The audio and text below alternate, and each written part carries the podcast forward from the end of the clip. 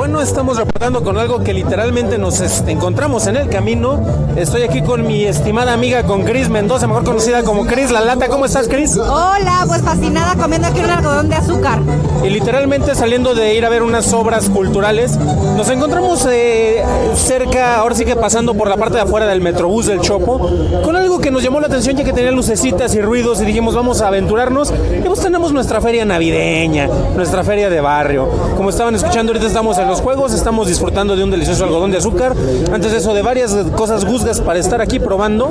Y este, la verdad, estamos recuperando la fe en la humanidad poquito a poco, porque la verdad, estas son de esas tradiciones bonitas. Este, ahora sí que yo recuerdo de mi tierna infancia cuando mi hermano mi papá me llevaban a los juegos mecánicos cuando llegaban a la ciudad, a San Juan de los Lagos. Y ahorita, pues me creerán que tengo un mega flashback. De hecho, ahorita nos vamos a ir a tomar una foto navideña. ¿Por qué no? Porque hemos visto cosas tan bizarras como Santa Claus con quienes aparecían, Chris. Pues con personajes varios, desde con el niño Dios en el nacimiento, hasta pasando por Pikachu, eh, Chewbacca, eh, las princesas de Disney y por supuesto los Avengers. Goku, la Liga de la Justicia. Por cierto, había una Wonder Woman que parecía que el Capitán América se la había madreado. Este, el ojo medio chueco. de mundo.